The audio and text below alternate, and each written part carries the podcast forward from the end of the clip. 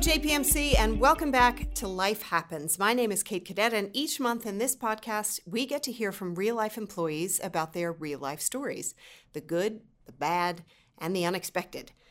Along the way, we hope to show that if you're experiencing something challenging in your own life, chances are you won't be the only one, and there may be ways the firm can help. In this month's episode, we're talking about adoption. We're sitting in London today and on the line to Laura Turlington, an executive director in the CCB's talent development team in Jacksonville, Florida. Welcome, Laura. Thanks so much for being with us. I'm excited to be here. Thank you. Laura, you and your husband have adopted three children over the years from three different countries. How did you first arrive at the decision to adopt? So, our decision to adopt was influenced from watching a special about adoption. Um, and we found that the decision that had been kind of back and forth over a few years was suddenly um, like a light bulb went off, and we just decided that was what we wanted to do. So we started the paperwork shortly thereafter. How long ago was that? 15, uh, 16 years ago. Yeah, so, um, and so yeah, we've been married.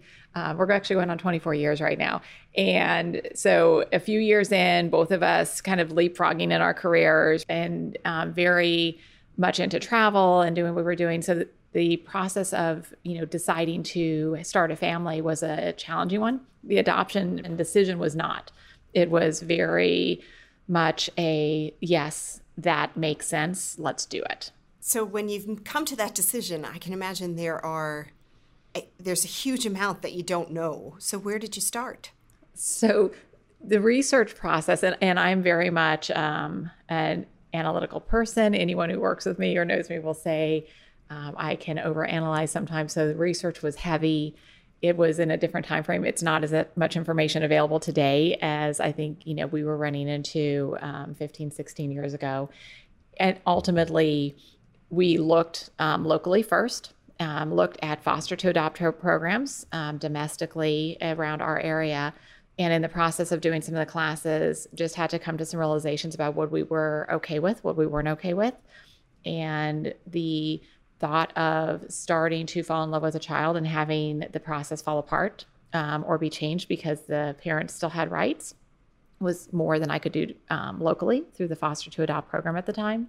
So we found ourselves looking at international adoption. And where did you wind up first? I wasn't old enough to adopt um, in some of the bigger countries when we first started the process. You had to be 30. I wasn't 30 yet. And so when we went to adopt, we said, we just want to do this. We don't care. Boy, girl, where is there the most need? And that's where we want to go.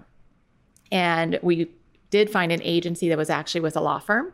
For me, that was a big piece because I wanted it to be legal, I guess. There was a lot of stories about um, corruptions or adoptions. And so I was very nervous about that component of it. And in looking at the international adoption process, they said, you're not old enough to adopt from China. China was one of the biggest programs at the time, but you can go to Russia. And Russia is another big country with lots of adoptions. So that's where we went.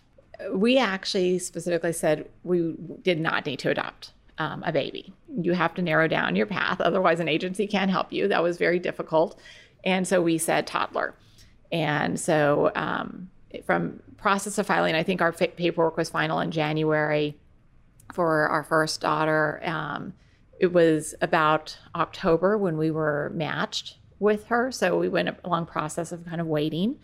And um, then told we would be traveling pretty soon. However, that process kept getting delayed month over month. So it was March uh, before we actually had travel clearance to um, go get her. And did you get to spend time with her before the adoption was official? We had a video when we were matched with her. And so um, I was actually driving to work, and it was one of those things where the agency called and said, you, You've been matched we have information you can read about this child. You have about 24 hours or we at the time to accept or decline. And wow. I couldn't decide if it was quicker for me to go home or go to work. So I went to work. So my work family at the time went through the whole process and all of my my crazy emotions that went with it. And there were a couple pictures afterwards with updates. We went about four months delayed without a lot of information before we actually were told we could go get her. And so we had a couple hours um, over a couple days where we would go visit. Small little tiny room in the orphanage. um, crammed in with another family. And that was our uh, our visits before we went to court to officially adopt her. You mentioned your work family when at what point did you share with work either your colleagues or your manager or hr that this was yeah. something you were doing i worked for an amazing lady um, at the time and so we, we were we were very upfront about the process from a, a work from a friend's perspective and coworker perspective it, it, varied a little bit. I would say, you know, there were a couple of people who had a lot of the information. As we got delayed, it got to the point where people stopped asking because I couldn't talk about it. It was the most frustrating uh, lack of ability to control anything in your life time frame. And so people would kind of tentatively ask and then stop asking because there was no information to give. And um, so it made a big difference to have people know that at work and not have to um, tiptoe. I can imagine how long and complicated and expensive this process is. And there are probably a lot of people in our JPMC community who may be considering it, who may be going through it themselves. Was it what you expected? How did you and your husband handle it together? I don't know what I expected. And I'll say, having, you know, three adoptions now, each process was different. Our first adoption I was hungry for information. And to the point I would call the agency and say, I don't care, you know, what you have to tell me. I need a status, even if the status is there is no status. Information was key and there wasn't a lot of it flowing. Some of the information was wrong. So what we, you know, thought um, as, you know, this little girl who was, she was almost three years old when she came home. She was 32 months.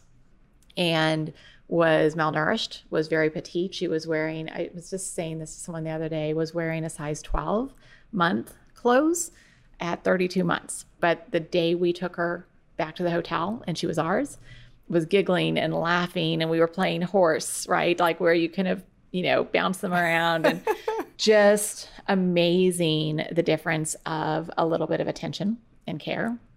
And yeah. so the process of coming home you know, she was um, almost what 16 hour time zone difference. So we slept when she slept, just like you would with a newborn. We played when she played, we ate when she ate, you know, and you go through a process. It was a good month where we probably cut out a ton of the outside world just to make her feel comfortable. Um, in the process of it, my husband um, had actually been laid off his job, so he was able to help take care of her. And when we started to look at schools, found out that she had severe um, separation anxiety. So um, the biggest arrangement we had to go through was deciding he was going to stay home. And right. so it throws all your finances, which were already strapped because of the adoption, and, and the flights cost as much as anything else to um, get there and then get home. And we were there for almost three weeks in Russia with her.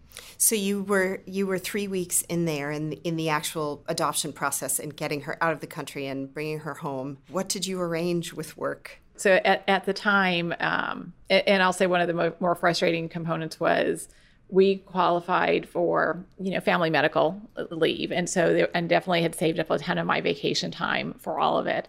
Um, because I hadn't given birth, I didn't qualify for full maternity leave and at the time. And so definitely a lot of that has changed over the years which is a tremendous thing. I became quite the advocate for um, the fact that you need to bond as an adoptive parent. They need that time um, as much as a newborn um, would if not if not sometimes more depending on the age that they come home. I had an agreement with my boss where i would kind of phase myself back in and work part-time.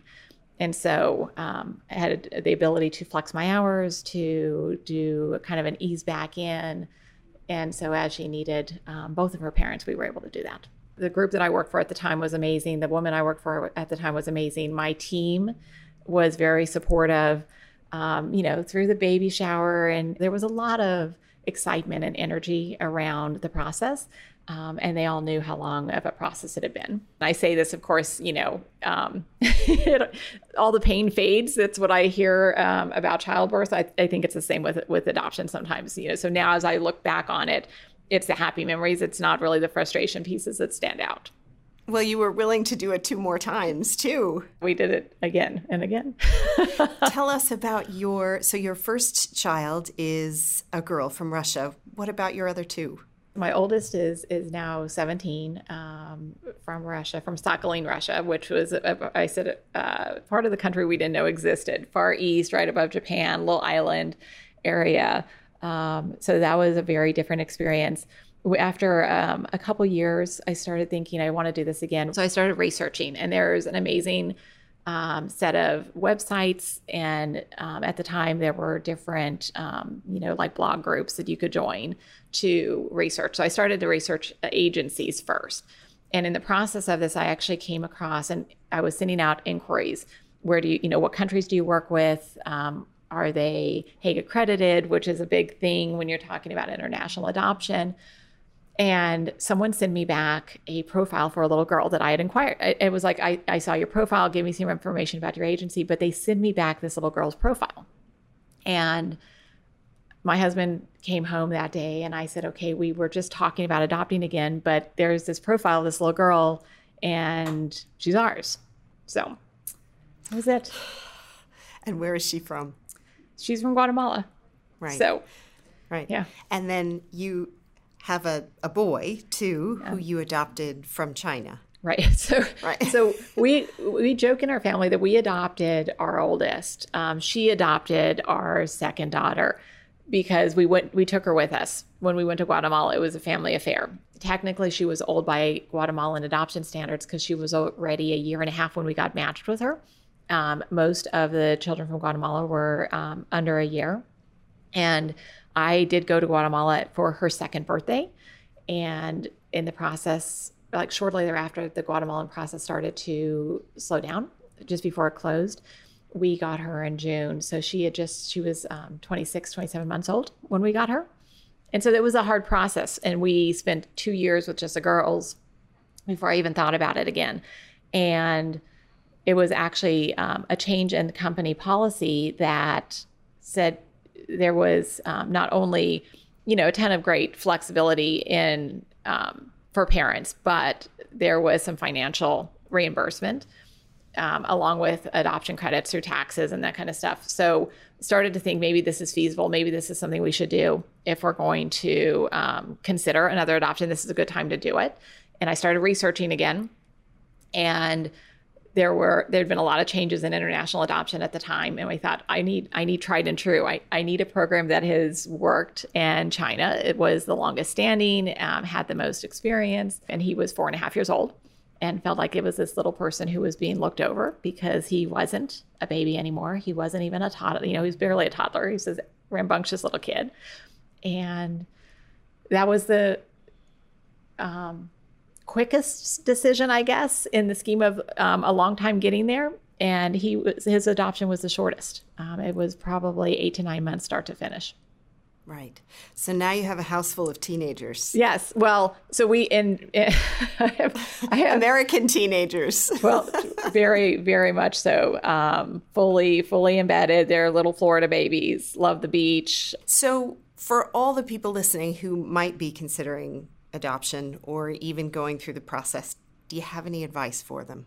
I think that my advice is it's an amazing thing to be able to do. I was so and still am tickled by who these little people are, right? And the chance to be their mother. Um, don't go in with any preconceived notions. No one can tell you what it looks like. Um, the experience is unique. Each of the adoptions was unique. So even in that process, you know, number one, number two, and number three didn't look the same. And our process to get there wasn't the same. But you have to be really honest with yourself about what you can handle and what you can't. So, with the three children, um, you know, that we have that made up our family, three different countries, uh, three different stories. We try to make them proud of who they are and what their their background is. But you know, there are challenges that have come as they've grown up as well. So my son has recently been diagnosed on the spectrum. And, you know, that can happen to anyone, biological or not. So the best we can do at any given time is just, you know, find the best answer for them and continue to evaluate. So, and, I, and that's what I think about adoption. It's, it's however you get there, it's an amazing thing. And it doesn't stop once they're matched or once they're home, because then it's just life. It's just family. And at any given day, someone is crazy in my house. And if it's not them, it's sometimes me. So, yes. I was going to ask you as as they are growing up and they are getting older, are they more curious about where they come from and their origins and are they are they interested in finding out about the families that they may have back in in their countries? Yeah. Um, the conversation around biological parents is it evolves, right? Depending on their age, depending on um, I think what's going on. We all had to do family projects at school and their family, you know, they'll, they'll, put in their adoption stories about where they're from. They're pretty proud about that. It's part of our um, home culture. They're also very proud about their adoption days. I think we've tried to set the stage as they get older that we will take them back if they want to visit. And, um, but the, the information we have on their biological families differs depending on the adoption. Got it. Well, that brings us to the end of the episode. Thank you so much, Laura, for talking to us today. Thank you. Thanks again for tuning in, and I hope you'll join us next time on Life Happens.